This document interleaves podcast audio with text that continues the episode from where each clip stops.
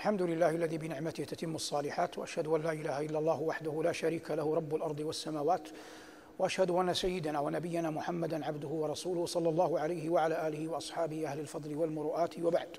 فهذا لقاؤنا المبارك في تفسيرنا لكلام ربنا جل وعلا. وعنوان لقاء اليوم قرانا عربيا غير ذي عوج. نحن نعلم أن الله عز وجل أنزل هذا الكتاب المبين على قلب نبينا صلى الله عليه وسلم بلسان عربي مبين. فحلقة اليوم مستثناة من حلقاتنا وطريقة تدريسنا للتفسير. ذلك أننا سنعمد إلى مفردات في القرآن. فنذكر معنى تلك المفردة ونرى إن كانت العرب بعد ذلك قد استعملت هذه المفردة أو لم تستعملها. فسنقف مع مفردات لا مع آيات. سنقف مع ماذا؟ مفردات لا مع آيات.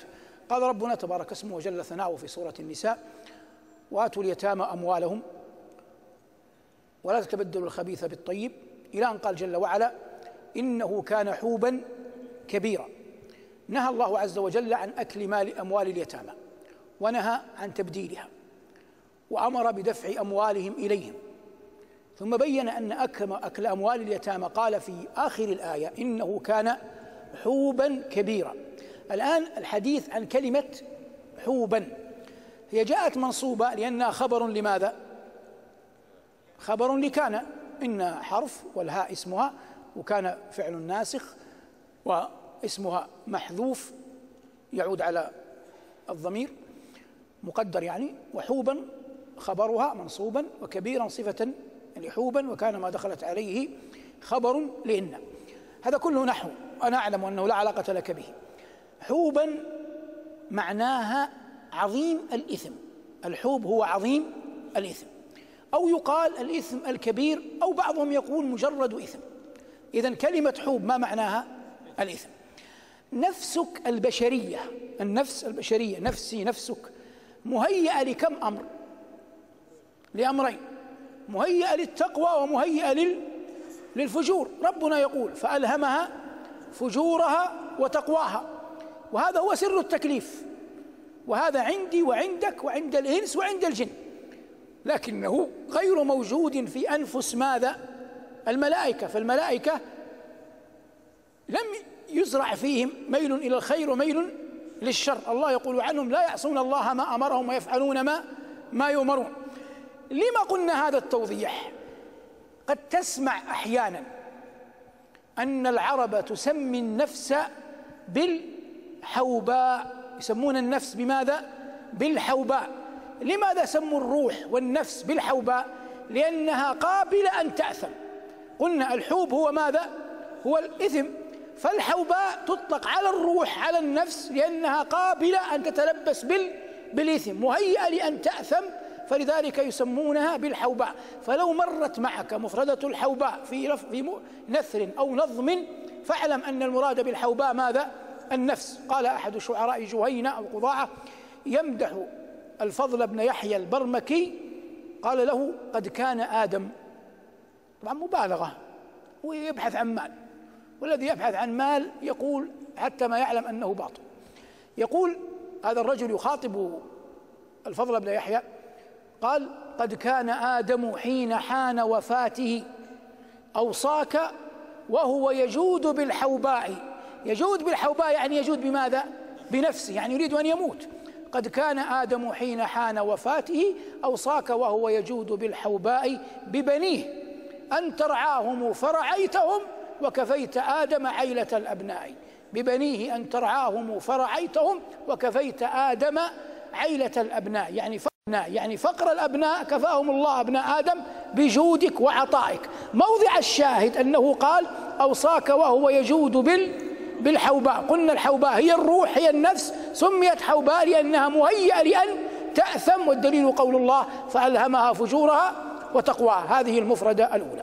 المفردة الثانية في السورة نفسها. قال رب العزة وآتوا النساء صدقاتهن نحلة فإن طبن لكم عن شيء منه نفسا فكلوه.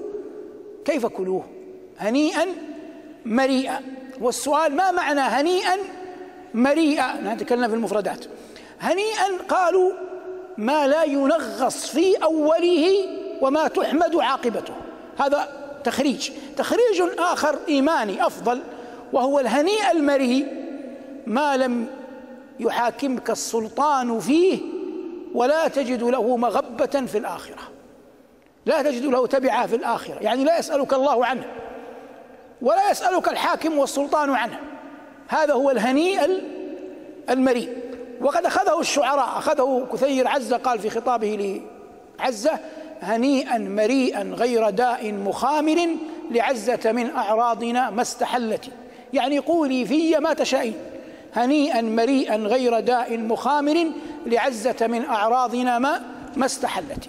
هو يريد أن يبين عن عظيم حبه لمحبوبته. فهذا معنى قول الله عز وجل وآتوا النساء صدقاتهن نحلة. يوجد طبعا الناس عندما يقرؤون القرآن لا يمكن يكون الناس كلهم على عقل واحد الناس تختلف. فأحدهم له في الطب. فجاءه رجل يشتكي وجعا وذهب إلى عدد أطباء لم يذهب الوجع قال في طريقة. قال ما هي؟ قال مهر زوجتك موجود؟ قال نعم عندها. لتونا متزوجين. قال خذ درهم منها. اطلب منها درهم. فإذا أعطتك اشتري بالدرهم عسلا ثم أتي بالعسل واخلطه بماء السماء يعني بالمطر بالغيث بالقطر ثم اشربه. فوالله ستبرأ. قال كيف أبرأ؟ قال اجتمعت أربع أشياء. الله قال في العسل فيه شفاء للناس وقال في المطر وأنزلنا من السماء ماء طهورا قال ماء مباركا.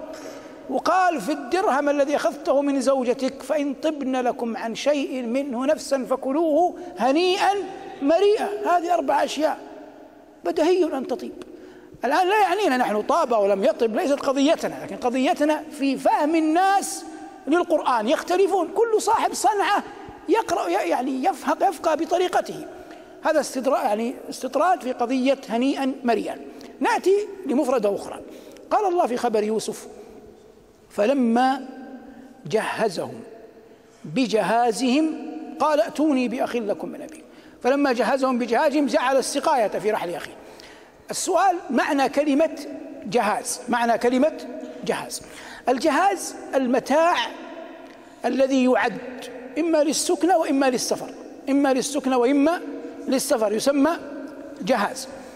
ويسمى إعداده وبعثه ونقله تجهيز. ولهذا قال الله فلما جهزهم يعني حين جهزهم جهز إخوته جعل السقاية في رحل أخيه. لكن يبقى ما هو مستعمل اليوم في بعض البلاد الإسلامية العربية وهو جهاز العروس. الذي يعلمه في سائر بلادنا أن المرأة لا تتكلف شيئا لا هي ولا ذووها في متاع البيت كله على من؟ كله على الزوج. وهذا قال جمهور العلماء المالكية والأحناف جمهور العلماء على أنه هو الحق أو أقرب لأن الله عز وجل قال أسكنوهن من حيث سكنتم من وجدكم. فالرجل لا يكلف ما لا يطيق وإنما يسكنها بالطريقة التي يرضى هو أن يسكنها ويليق بمثلها. فليس على الرجل من حيث الوجوب جهاز. لكن لو قدر أن ذووها أن ذويها جهزوها فهذا حسن. لماذا حسن؟ لما ورد من حديث علي رضي الله عنه وأرضاه كرم الله وجهه أنه قال إن النبي صلى الله عليه وسلم جهز فاطمة بخميل وقربة ووسادة حشوها إذخر إذخر فالنبي عليه الصلاة والسلام لما زف الزهراء فاطمة إلى علي رضي الله عنه وأرضاه جهزها بشيء من المتاع لكن هذا المتاع يبقى حقا وملكا لمن؟ للزوجة يبقى حقا وملكا للزوجة. قد يقول قائل لو أن الرجل بالغ في المهر أعطاها مهرا وافرا أكثر مما جرت به العادة هل يلزمه أن تجهز؟ يبقى المهر مهرا حتى لو كان مبالغا فيه لا يلزمها أن تجهز أثاث بيتها من ذلك المهر. وإنما الأصل أن جهاز البيت عليه أسكنوهن من حيث سكنتم من من وجدكم. هذا يذكر بالأول. قلنا إنه كان حوبا كبيرا قلنا الحوباء. يوجد مفردة قريبة من كلمة حوباء لكن لم تأتي في القرآن وهي كلمة حباء. كلمة حباء. ما معنى كلمة حباء؟ كلمة حباء ذكرني فيها الآن الجهاز. مسألة أن بعض أولياء المرأة قراباتها يشترطون شيئا غير المهر. يشترطون شيئا غير غير المهر يسمونه في بعض الأعراف ترضية أو قريب من هذا الاسم. هذا أجازه جمهور أهل العلم الشافعية والأحناف والحنابلة قالوا به وحجتهم قول الله عز وجل في خبر نبي الله يوسف نبي الله موسى إني أريد أن أنكحك إحدى ابنتي هاتين على أن تأجرني ثمانية حجج. معلوم أن هذا مهر لكن هذه المرأة لا تستفيد شيئا من الرعي وإنما هذا الرعي يستفيده من أبوها. وعموم قوله عليه الصلاة والسلام أنت ومالك لأبيك. فقالوا إن اشترط الأب شيئا لنفسه جاز. هذا قول الجمهور. ذهب الإمام مالك رحمه الله وعمر بن عبد العزيز رحمة الله تعالى عليهما وغيرهما من أهل العلم أظنه أبو ثور وأبو عبيدة قالوا إذا كان هذا بعد العقد جاز. أما أي اشتراط قبل العقد يعد مهرا للمرأة. وحجتهم حديث عمرو بن شعيب عن أبيه عن جده أن النبي صلى الله عليه وسلم قال أيما امرأة نكحت فمهرها أو حباؤها أو عدتها لها قبل العقد وما كان بعد العصمة فلمن أعطيه وحق ما يكرم الرجل من أجله ابنته أو أخته. صححوا هذا الحديث وعملوا وعملوا به. والمقصود الحديث عن كلمة حباء. هذه المفردة الثالثة. المفردة الرابعة قول الله عز وجل في سورة الصفات عن خليله إبراهيم وتله للجبين وتله للجبين. والمعنى أن خليل الله أراد أن يذبح ولده فتله للجبين. أي الإنسان فيه جبهة وهي مقدمة رأسه. وفيه كم جبين؟ كم جبين؟ جبينان. جبين عن اليمين وجبين عن عن اليسار. فخليل الله أضجع ولده على أحد جنبيه فبالتالي أحد الج... كان واحدا من الجبين على ال... على الأرض. هذا معنى قول معنى قول الله عز وجل وتله للجبين. فالجبين في بني آدم اثنان عن يمينه وعن شماله وما كان في مقدمة رأسه من أعلى عينيه يسمى يسمى جبهة. أما كلمة تله هنا بمعنى صرعه. أضجعه. بل يعني المفسرون يقولون صرعه لكن أحب إلي أن يقال أضجعه. وتأتي بحسب بالقرائن يعني أحيانا تكون بمعنى ألقاه. في حديث السقيا فتله في يمينه أي ألقاه في يمينه. الآن تله للجبين. هذا الجبين لما تقرأه في القرآن يذكرك بحديث. قال عليه الصلاة والسلام المؤمن يموت بعرق الجبين. المؤمن يموت بعرق الجبين. طبعا هذا ليس على إطلاقه الميت واحد من ثلاث في الغالب. إما أن يكون كافرا وإما أن يكون موحد أن يكون موحدا مسرفا على نفسه. وإما أن يكون في الغالب يعني قد يوجد درجات صديقا وليا عبدا صالحا. فأما الكافر فهذا فيه عمى عما يراد به. وأما يقول العلماء أنا ليس لي علاقة.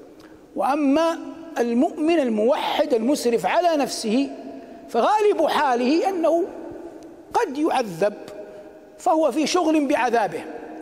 بقينا في الولي الصادق الصديق الذي له من الطاعات ما له. هذا يقولون إن الإنسان روحه الروح منتشرة في البدن كله.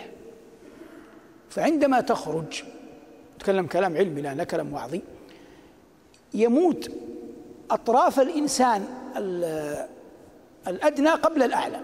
يعني تخرج من من أطراف الأصابع الرجلين حتى تخرج مع الحلقوم. فيموت أدناك أسفلك قبل ماذا؟ قبل أعلاك. يموت أسفلك يموت أسفل الميت. قبل ماذا؟ قبل اعلاه تخرج الروح فقالوا العينين تبقى آخر شيء يموت. لذلك العينان تشخصان إلى السماء لأنها تريا الروح. وفي الحديث إن الروح إذا صعد تبعه تبعه البصر. فآخر ما يصعد الروح. قالوا إن الإنسان إذا خرجت روحه فإنه عندما يموت أدناه ويشعر بالموت يدخله الحياء من من ربه فيعرق جبينه. واضح الآن لماذا يعرق؟ المؤمن يموت بعرق الجبين يدخله الحياء من ربه ولو بشر فيصيبه العرق فيعرق جبينه. هذا أحد التفاسير لقول عليه الصلاة والسلام المؤمن يموت بعرق الجبين. قال بعضهم إن هذا قول لا نعقل نحن في الدنيا معناه. لكن الله جعله على لسان نبيه أمارة على موت المؤمن. لكن قد مات الكثير من الصالحين ولم ير منهم شيء مثل هذا. إذا الحديث ليس على ليس على إطلاقه ليس على إطلاقه. وهذا مهم جدا في فهمك للأمور. فمن مات ورأيته أنت يتصبب عرقا هذا قد تقول إنه على خير. لكن لو أن أحدا مات ولم يتصبب عرقا هذا لا يدل على أنه ليس على خير. فالحديث لم يقل على أنه من باب الحصر لم يقل على أنه من باب الحصر. هذا مهم جدا حتى لا يتهم الناس بعضهم بعضا. وقد مات خلفاء وصحابة ولم ينقل عنهم أنهم ماتوا بعرق بعرق الجبين. وقال بعض العلماء المؤمن يموت بعرق الجبين ليس له علاقة فيما قلتم أنتم قبل قليل كله. قالوا ما المعنى؟ قالوا يموت بعرق الجبين أنه يكد في سبيل أبنائه وبناته وأسرته ويعفهم ويعرق جبينه فلا يموت إلا وقد قام بواجبه نحو أهله وذويه فيموت وهو لا يتكفف الناس ولا يسألهم إنما يبذل ما يبذل ويسعى في حق أبويه وحق أبنائه وبناته. كما تقول العامة اليوم في المال إنما كسبته من عرق جبيني فقول العامة مبني على قول علمي سابق والعلم عند الله. علمنا الله وإياكم ما ينفعنا ونفعنا الله وإياكم بما علمنا. كان هذا حول قول الله قرآنا عربيا غير ذي عوج والعلم عند الله. صلى الله على محمد وآله والحمد لله رب العالمين.